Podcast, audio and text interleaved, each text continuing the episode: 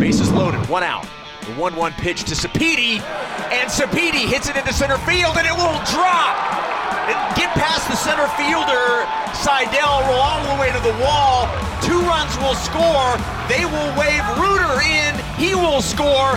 The runner is out at third, but not before three runs score, and it's 3 0 BYU as Sapiti is out at third.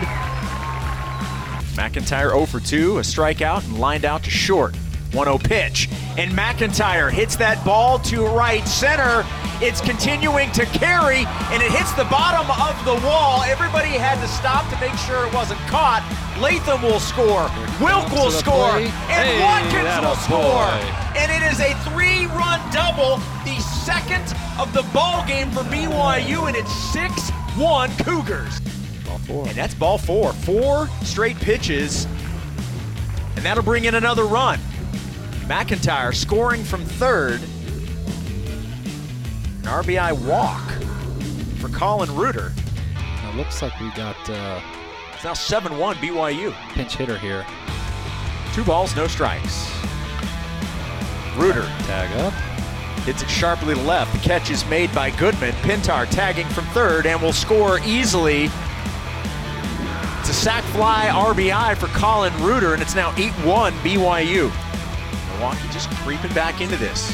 Ground ball to third.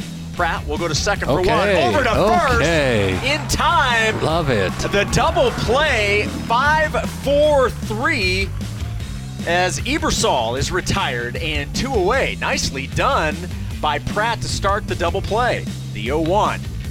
Ground ball to short. Watkins Nicely done. on the move, makes the throw in time. Cougars get the win 8 4, and they win the series two games to one. Back to Miller Park for post game reaction, player interviews. We'll also hear from the head coach of the Cougars, Mike Littlewood. BYU gets the win. They improve to 7 and 3 on the season with the loss. Panthers fall to 4 and 6.